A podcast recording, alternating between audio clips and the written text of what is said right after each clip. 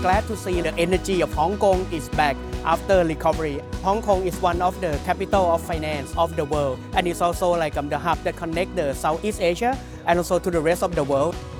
Hong Kong has a very international culture, so people can come here and be part of Hong Kong very easily. It can be a melting pot, you know, like um, of ideas, innovation, people. When the North Asia is back, especially China, Hong Kong, will actually also help a lot in the world recovery. Hong Kong, in general, um, can play a huge role in centralizing um, the trade and the investment across, not just in North Asia, but also all Asia.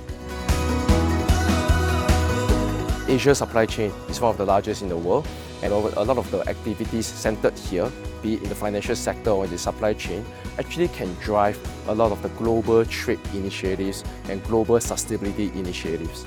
You have uh, Hong Kong as a financial capital, you have all these ingredients, plus research and innovation that um, I feel will make the Greater Bay Area a very successful place to be.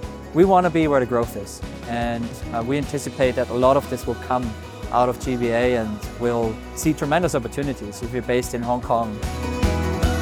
香港既是联系海内海外的桥梁，它也是一个桥头堡。香港将会是我们在全球化过程当中的，既是第一步，也是最坚实的一步，也是一个巨大的支撑点。